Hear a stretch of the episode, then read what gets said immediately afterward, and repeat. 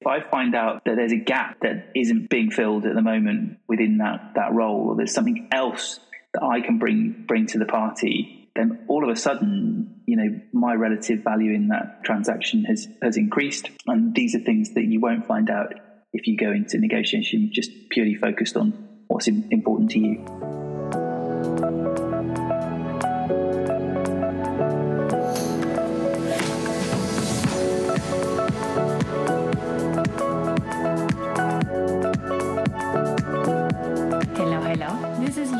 And I welcome you to another episode of Reaching Your Goals. Reaching Your Goals is a career podcast where I sit down with truly inspiring individuals and we dig deep on leadership and career related topics to get you from motion into action and make things happen. In case you wonder, I either wear the hat of a certified executive and career coach or a management consultant, and I have an MBA from NYU Stern School of Business. My mission is to inspire you to reach your goals, lead with kindness, and have some fun along the way. Whether you will describe our topic as fun today is to be seen. It is very, very important, however. It's all about negotiating better and finding hidden value. We've heard a number of times on this show that we are negotiating for ourselves all the time. So, if we can get better at that, that would have a huge impact. So, Let's go for it. My guest is Richard Hoare, and he is an expert in negotiations. He actually just won the UK Business Book Award for the book he co authored, do deal, negotiate better, tap hidden value, enrich relationships. Richard has worked as a lawyer in the music industry for the past 20 years.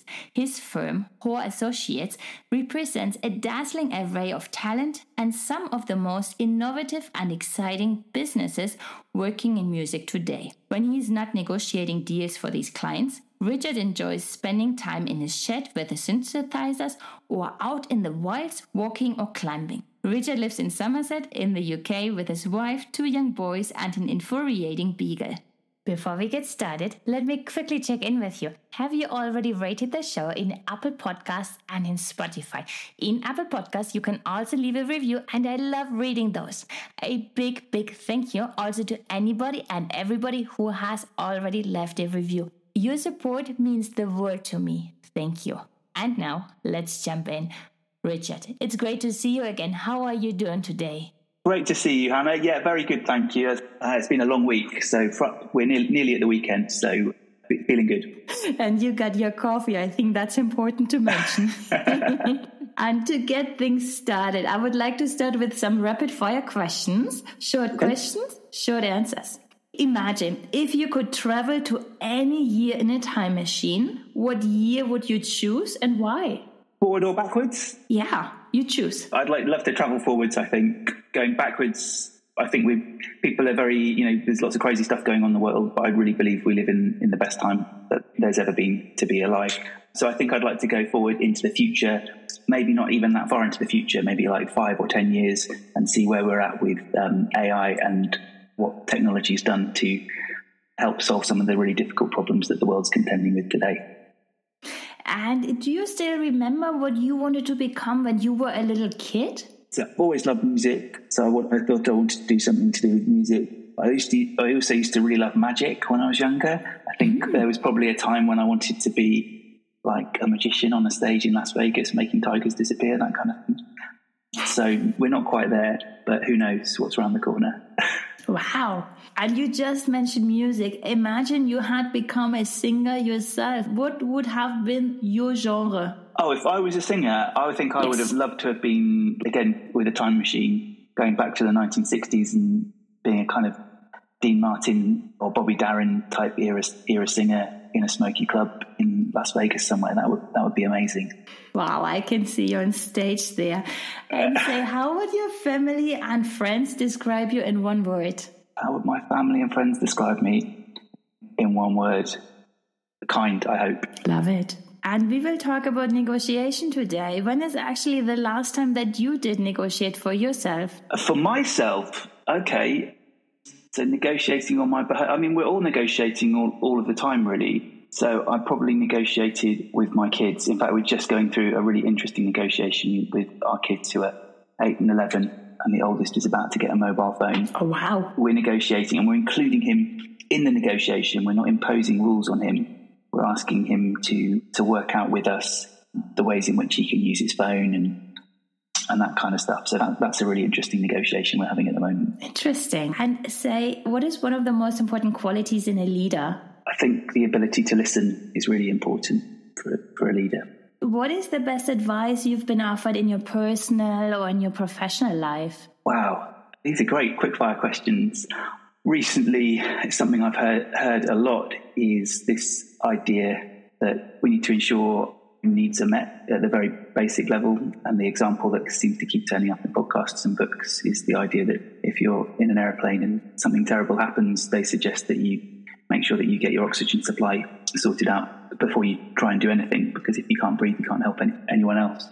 And so for me, it's finding out what my own personal oxygen supply is and what, what's in, important for me to to be able to function properly. Uh, coffee this morning, and uh, but also when I look around me with my uh, team, and it's ensuring I understand what what their own version of that oxygen supply is because it looks very different to to everyone else. Yes. For some people, it might be just crashing out of the weekend and playing video games. For other people, it might be going climbing a, mount, a mountain. It's really again goes back to listening and understanding what's what's important for individuals and ensuring that they've got what they need to be able to um, to thrive and reach their goal. What do you need to be at your best? I always thought I needed my own personal space and time and time away. And I would crave that. I think, especially with a young family and a busy job and a dog and all the rest of it, you feel like you don't get too too much of that. But invariably, once I spend an afternoon with myself, I, I quickly want to kind of get back to get back to everyone else, else again. So I think uh, small bits like that. I really really love the great out, outdoors and just the ability to uh, climb, go climbing or um, go hiking is really really important to me. Two more question for the rapid fire. Who is one of your role models? Wow, I had lots of role models growing up, and I was always looking for role models, whether that was my friends at school, who I felt were kind of exemplified qualities that I wanted to try to recreate, and then all through all through my career, there were lots lots of role models, and I think now it's less looking at people who have achieved amazing things in in their, their work or their their careers, and it's and it's more looking at people who've been able to achieve amazing things whilst integrating that into their life and their family and their sense of place. So I would say, you know, someone like Michael Eavis, who's who started Glastonbury Festival on his farm and he turned it into the most amazing music event in the world. But he did so on his own terms and in his own own background. I think that's incredible, incredibly admirable. And last question: What is one thing we cannot Google about you? What's one thing you can't can't Google about me? My record collection. I've got all these records here. I, I love and I'm a big and I listen to all the time, and I play down at the, the market in, in the town where where we live every first Sunday of every month, and they're a big big part of my life. I listen to the my records all, all the time, but wow. you won't find a list list of those on Google. How many records do you have? It seems like a lot. oh goodness, I don't know. I suppose this is a section of them. That is, it's thousands. It's a problem. Holy moly! Wow. I've slowed down, slowed down on record record buying. Thank you for sharing. So now we already know bits and pieces about you. I'm curious to find out how you ended up being a lawyer in the music business. What are the key milestones that led you to exactly this place? Oh wow! So I think as a like a, a teenager, I settled on doing a law degree as it seemed like a really, you know, I did okay at school, not brilliantly, um, but it seemed like a good, safe bet for, for a career. Lots of options of things that you can do as well as be, being a lawyer. And I did my first year at university and loved it. You do all the interesting bits of law, contract and criminal law and the law of torts. And they get you hooked.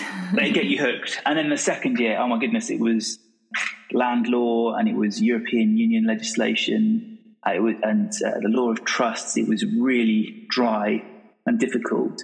And fortunately, at the same time, I met my, uh, around that time, I met my girlfriend at the time's godmother, who worked as a lawyer for Elton John's management company.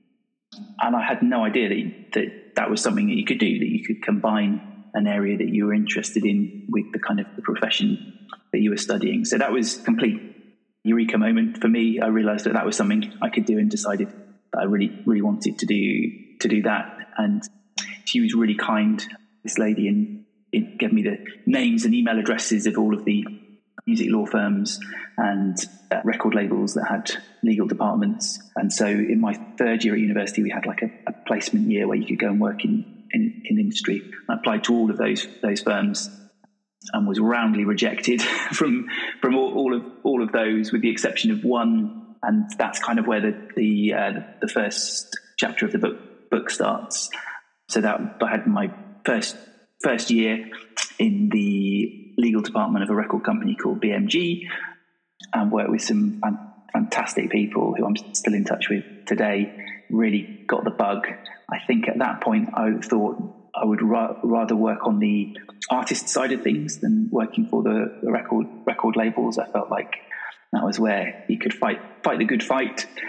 And so I went back to university for my final year and my another year of law school, and wrote a dissertation all about Elvis Presley, which was very and the rights in his his recordings, which were due to expire after 50 years. So I got really really nerdy on that and, and thoroughly enjoyed that.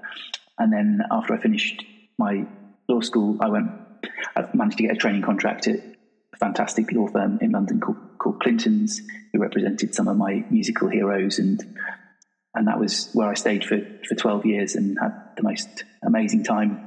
Going part of the job was going out to see new bands and meeting all these incredible artists and weird and wonderful people, and learning from all these absolutely phenomenal negotiators who all had very different negotiation styles and it was an, an, an incredible, incredible time. So that's yeah, that was how how I how I got started really. Wow. Thank you for sharing. And you didn't now mention that you also wrote a book. Yes. You also mentioned in the beginning that me time is something that you need to recharge, and you mm-hmm. already have a demanding job, you have family, you have a dog, you have hobbies, and then on top you're like, "Hey, I'm bored. Let me write something." Yeah, that, yeah, that, yeah. When you frame it like that, it doesn't doesn't seem like such an obvious idea, does it? it? It was during the lockdown, so obviously everyone had a bit more time. You know, there was a bit bit less going out out and about. We run courses about how to negotiate, specifically aimed at people in, in the music industry. Someone suggested that we might want to put that into a book. There's hundreds, thousands of books about negotiation that already exist. And so the only book that I wanted to write really with Andrew was one that reflected our own experiences and was really the, the purpose of the book, I think, was to have a very short and accessible book. So it's under 150 pages, but that would really, again, going back to the time machine, if I'd given that book to, to me in the year 2000 when I started started working in the music industry, it's the sort of book that I think I would have found really helpful then because it uh, shortcuts and gets to the point of a lot of concepts and ideas around negotiation, which unfortunately I've had to learn through tr- trial and error. This is going back to the first chapter when you reflect on you going into the work placement. Ah, yeah, yeah, that was the term. The company had a standard rate, I think, that they paid to all of the university students who came to work work with them, and it was very, very, very low. And I, in all my naivety and enthusiasm, just accepted it without asking any questions or trying trying to negotiate at all. And we look at that in the first chapters of the book and see whether that was it was was a, t- a terrible negotiation strategy or whether, on reflection, it, it may have had some some benefits being being more accommodating at that stage. And I love that example, and I will pick it up again. When do we actually negotiate more? Say, if you look at our own work, I think it's really difficult, isn't it? And I come across all this all the time with friends who are freelancers who they know that if they were arguing on behalf of a, friend or negotiating on, on behalf of a friend or someone they cared about, they'd probably approach it very differently to the way in which they would for themselves, in a way that we wouldn't do if we were being asked to do the same thing for other, for other people. I think it's really it's really good to be aware of that and to apply a, a degree of detachment in those situations. If you if you are a freelancer or if you're you know you're negotiating on on your own behalf to really just try to separate those those two things and maybe again time machine might be helpful here maybe you're not just thinking about it in terms of you, you're thinking about it in terms of future you. And you're saying, okay, the person that I'm negotiating this, you know, this contract for freelance work or the price that I'm paying for my house or, or my car, it's not about me right now. It's about me five years down the line and what difference that will make. And if you, and that might be a helpful model to employ in, in your mind to to separate those those two things. But it's something that comes up again and again, and I know I'm guilty of it. People will say to me, "Oh, you know, you negotiate." Don't, don't you must love negotiating when you're buying a car and all the rest of it and absolutely not oh you don't no no no not, not at all not for not for myself i mean i like negotiating for, for other people but i get paid paid really well by those other people in order to do that on their behalf when it gets to the weekend and I've got stuff that I, I want to do. Um, and it's rare that I'll want to spend that time negotiating. That is one thing I was wondering when you're negotiating, how does it feel? Is it like full of like the kick of adrenaline, like the adrenaline kicking in, or is there still some frightened feeling? Yeah, it can have that uh, adrenaline rush, I think, if you're involved in negotiations, which are very time, time critical.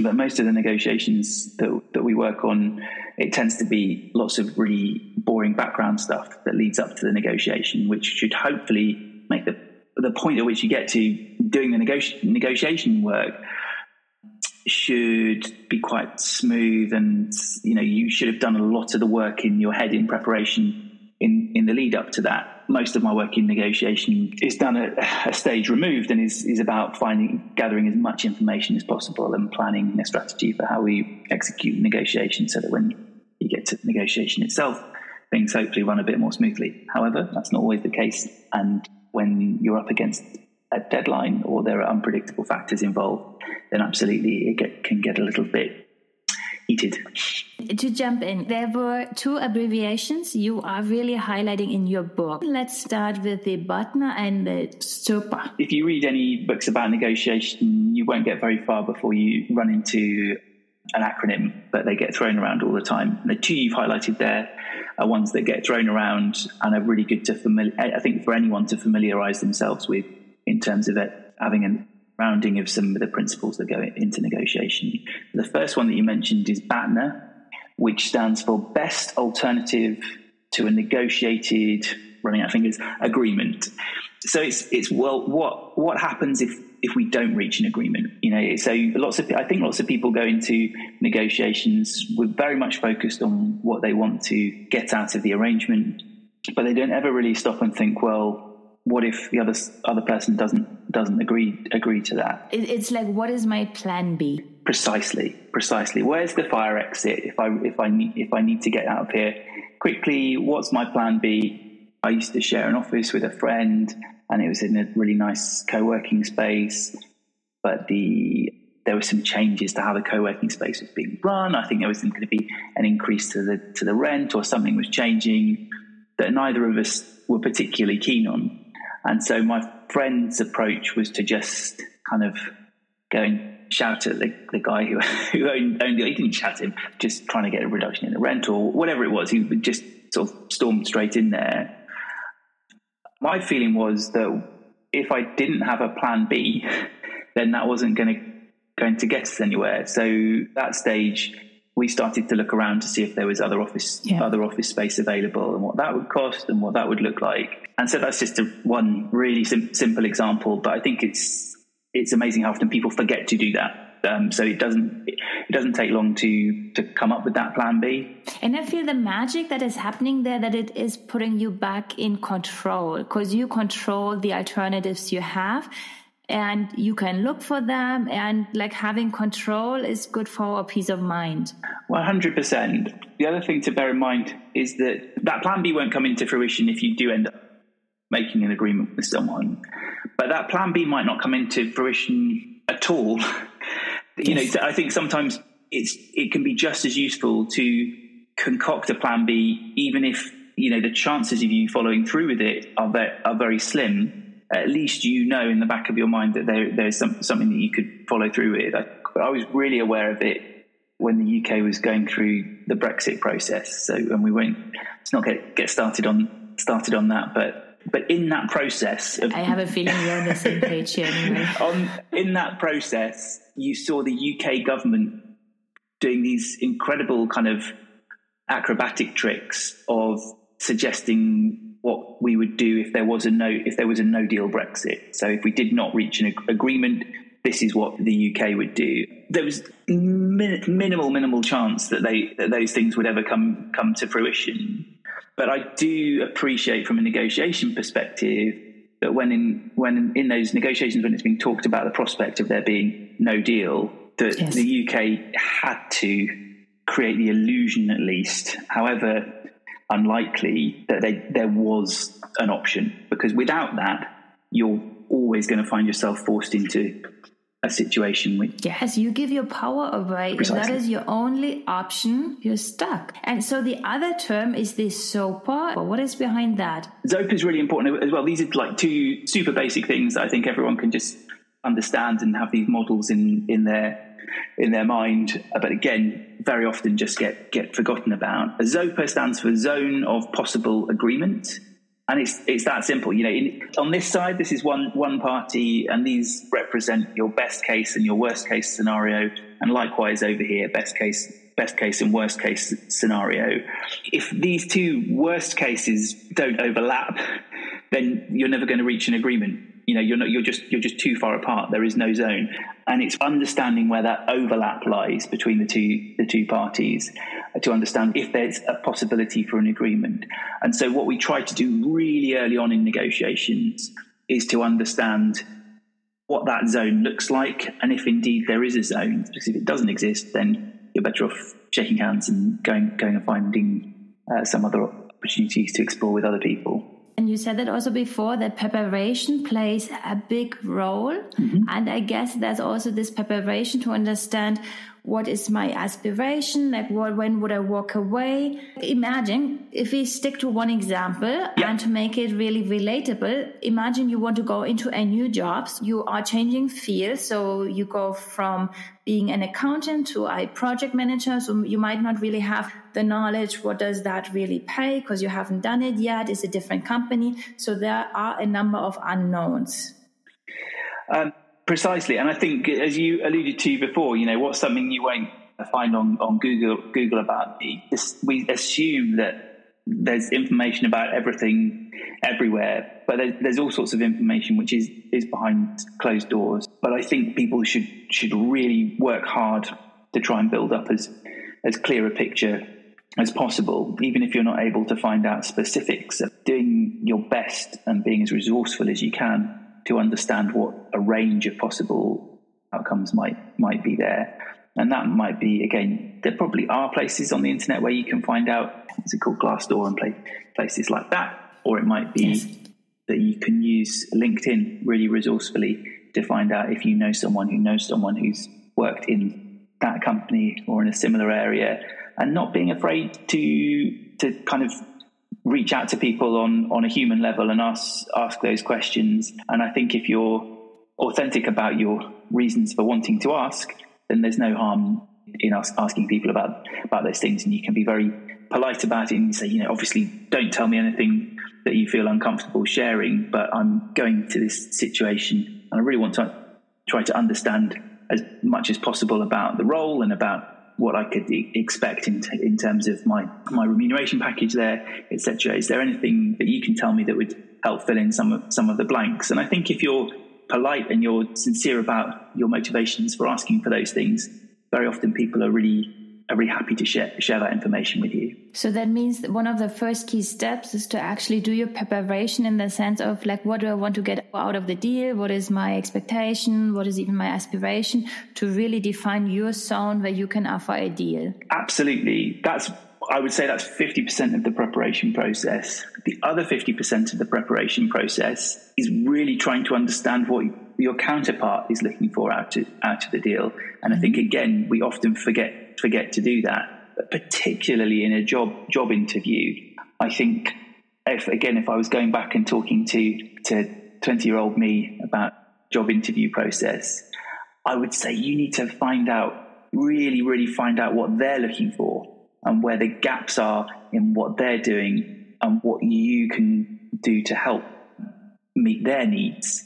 Because I think so often we think about what's important for us, you know, the the, you know the working conditions and the pay, pay and all, the pay and all, all the rest of it. It's all about me, me, me, me. So if I find out that there's that there's a gap that isn't being filled at the moment within that that role, or there's something else that I can bring bring to the party.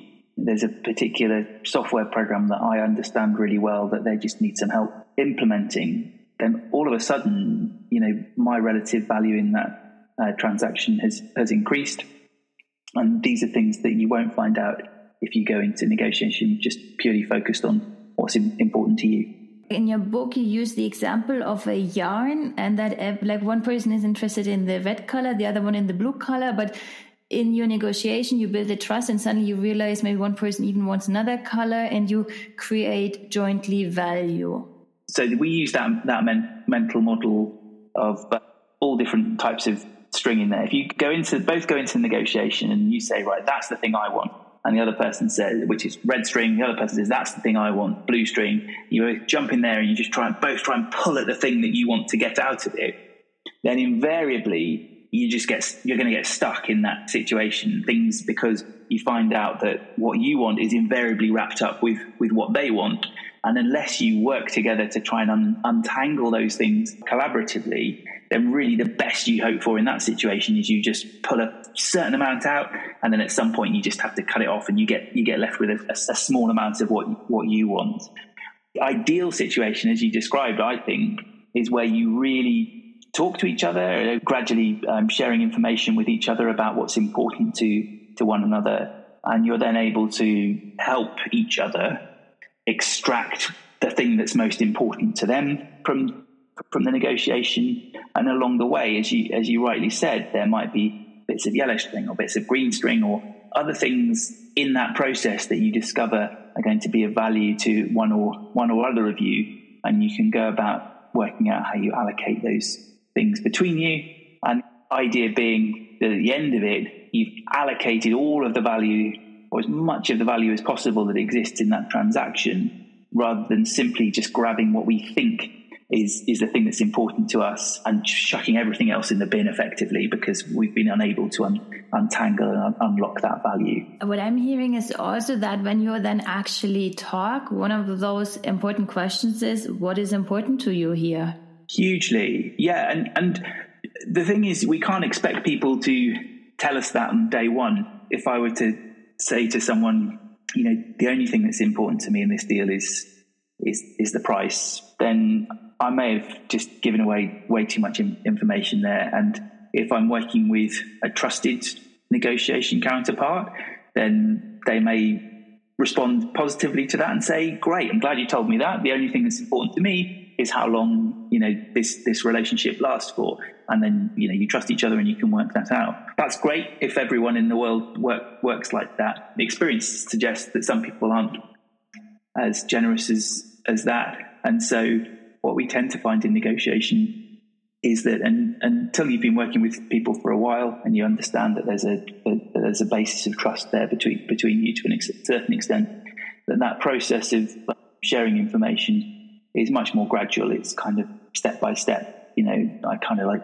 you know, this is kind of important to me. It's like dating you, you right? it's like it's like dating. It's like dancing. You know, there's lots of great metaphor metaphors for it. It's a gentle, gentle give and take, and it really is about establishing trust. And still, at some point, you will be asked, "What are you expecting?" And I guess that's when the anchoring is coming in there. What yes. is it, and how should we go about it? anchoring is really really important concept in nego- negotiation as well. We're covering all the top chapters in the book. It's fantastic. Well, you told me to read it, didn't you?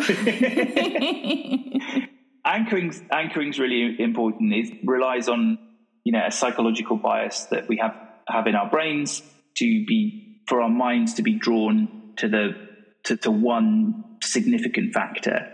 If we're out for a walk in um, in the part of the countryside we've not been to before, and we see a, a rustling, hear a rustling in, in the leaves over, over there, our mind is, is drawn to it because uh, somewhere deep in our ancestral brains, there's a part of the brain that's, that's triggered that says that could be dangerous. And And so our brains are hardwired to focus in on, on, on one important factor and often to the expense of, of lots of the de- details around it. And so with anchoring, what we find, if I'm going into a negotiation, um, it can be very useful to to set the stage and to ask my counterpart to focus on one particular thing. And where you choose to place that anchor is very very important because if we start by placing a very low number then the person on the other side of the bargaining table whether they like it or not it's the first time that that number's been mentioned. And so throughout the negotiation that number is what the brain anchors on it's hard to move away from that expectation or that expectation will always be in the back of back of back of someone's yes. someone's mind whether that's a low number or a high number. If I go back to my example of finding a new job. So now our person is sitting in the actual job interview and is being asked, so how much money do you want? And I feel like when you put the anchor too low, you might leave something on the table. If it's too high and it seems outrageous, your counterpart might not take that as well either. There's all sorts of thinking on this. And the example you've given is, is a great one. And I think it really comes down to your own personal preference at the end of the day. Some people, they, you know, they, they want to come out of that, that job interview with the best possible result on on day one. And I, you hear people saying that you know when you're making these opening offers. What was the phrase I heard the other day? I think it's from quite a famous uh, negotiation expert. They said that you should place your you should place your anchor just beyond crazy or, or something like that. You know, so think of think of a crazy crazy number or maybe it's just the right side of crazy. So you think of a crazy number, then you just put, pull it back, pull it back a little bit.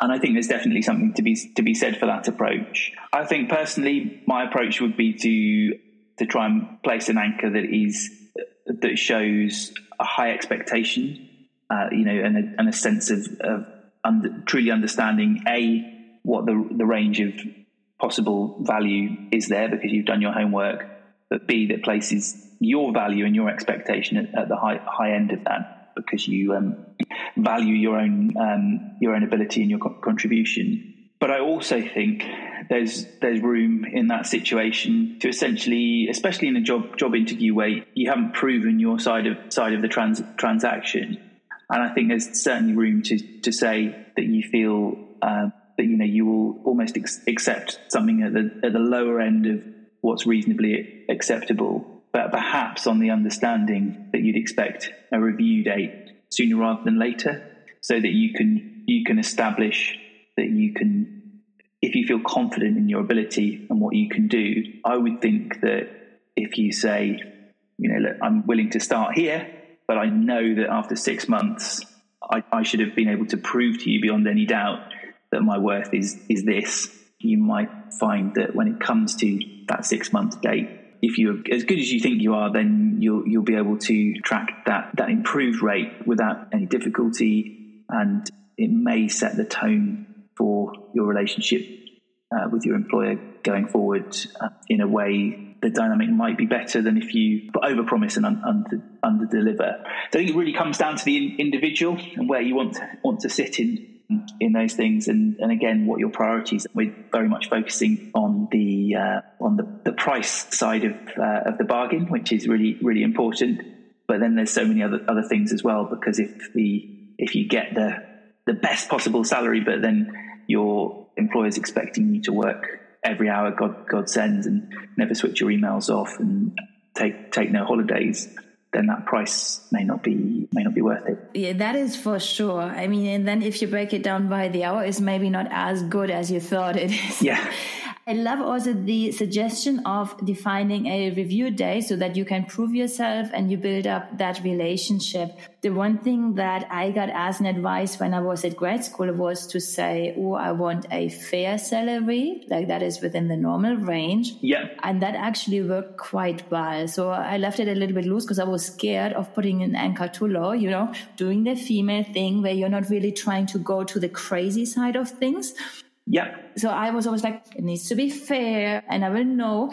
And one thing I learned in your book, and I love that, is that there is less and less one off negotiations because with the social world, something like TripAdvisor, Glassdoor, things get around. So even I think if in a salary negotiation you really get, I don't want to use the word, but you, you get a, a salary that is not fair, where it might come out and it might backfire to employer. So I have a feeling they cannot even afford doing that anymore yeah. or less and less. That's a really good point. Yeah. Again, I think with the, the amount of information and connectivity that, that's out there, it's so rare that we negotiate in a, in a complete vacuum and we try and think of examples of it sometimes and it might might be you know if you're on holiday and it, you know someone comes up and is trying to sell you a a, a souvenir on a on a beach it's those kind of interactions yes. those are really the only interactions left i think where you're just where there's no bigger bigger picture it's really just you know you're going to encounter this person once and prob- probably never again i think in almost every other circumstance nowadays, there is a wider context to the nego- negotiation we have. Simon Sinek is a fantastic author and thought, thought leader. He wrote a book a couple of years ago called Infinite Games or The Infinite Game or some, something like that. And really, it, it, talks about the distinction between playing a game like chess, where it's got defined rules and, and a fixed outcome, versus business or life or you know or the music industry where it's an infinite game and different players come and go and there's no end point. There's no point at which i go. For, for most of us it's not really that you that there's not a, a defined finish win or lose point. You're either ahead or behind and it's really comes down to how you play and how you deal with the the people who you, you interact with on a on a day day to day basis Yes, I mean, you will meet again. It's like one day you're representing the artist, the next day the record label or the festival. Like you meet all the players, and word gets around, and you have a certain reputation. Precisely, and it goes back again to what we were talking about before that that dynamic of how you exchange information with one another how important that is. You know, if you're able to freely trust each other and share that information, then you can get to a point where you can unlock all of the value that's, that exists in that in that transaction. But if I'm walking into a negotiation with someone who has been proven to be uh, slippery or un- untrustworthy, yes. then it it really slows down the process of the way in which you can can share that information. And I might be incredibly guarded about the information that I give, and you can see in that dynamic how it becomes harder to to get the best possible result for, for both both parties. We're already coming to the end of our time together. Those were like really, really nice last words. Have some trust that the other side is also somehow on your side because you all want to build a long lasting collaborative relationship and there is no need to be scared of negotiations maybe let's have some fun with it. Yeah exactly. Yeah we can be more play, playful with it for, for sure. But that's not to say you know there's a difference between overcoming the fear. This is why i love love rock climbing. You know i, I think lots of people look at it and go that looks in, looks looks crazy. And if you look at alex honnold or someone doing it without any ropes then we'd probably agree with that. But even in that situation or any skillful rock rock climber is doing absolutely everything they can at every step along the way to minimize the risks to take you know they take all of the pre- preparation that they need to in, in order to do that. And so in situations that might be scary or um, induce nervousness then they're able to o- overcome that because they've taken all, all the preparation they need to. So i think same with scary negotiations. We shouldn't just walk into them blind blindly but we should go into it with a sense that if we prepare well enough, if we read some great great books about negotiation, then and we practice, then we can get to a point where those things don't have to be scary. Yes, and practice makes perfect. So I think it's Absolutely. like one thing I'm also taking away is do your homework so that you know when will you walk away, what is your best alternative, make your plan B, and that gives you control back. And if you do that, try, practice, and you will get better. Three more questions for you. What is coming up next for you? I'm having a bit of a rest at the moment, or trying to have a bit of a rest. We have a very intense period, uh, the few months of the year when, when we're working on things with um, uh, with the festival. So that's really that's really in, intense for us. So I, am taking some time to uh, uh, work on the business, um, work out where, where we go go from there. So that's that's one thing. Part of that is uh, we, within the business again is how we embrace automation and machine learning to to in, enhance what what we're doing. I'm just looking forward to spending some time time with my family over the over this over the summer holidays. Kids break up from school at the end of next week, Perfect. so we'll have them have them running around. That's sometimes the best thing, anyway.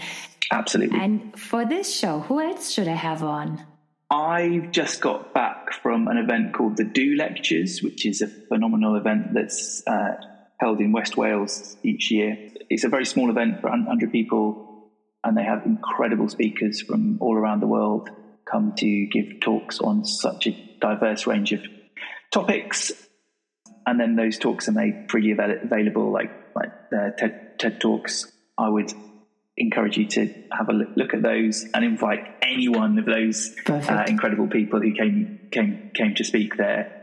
And for anybody who is really inspired now, they should go buy your book. It is only 120 pages. So it's Do Deal, Negotiate Better, Tap Hidden Value, Enrich Relationships. It's a quick read.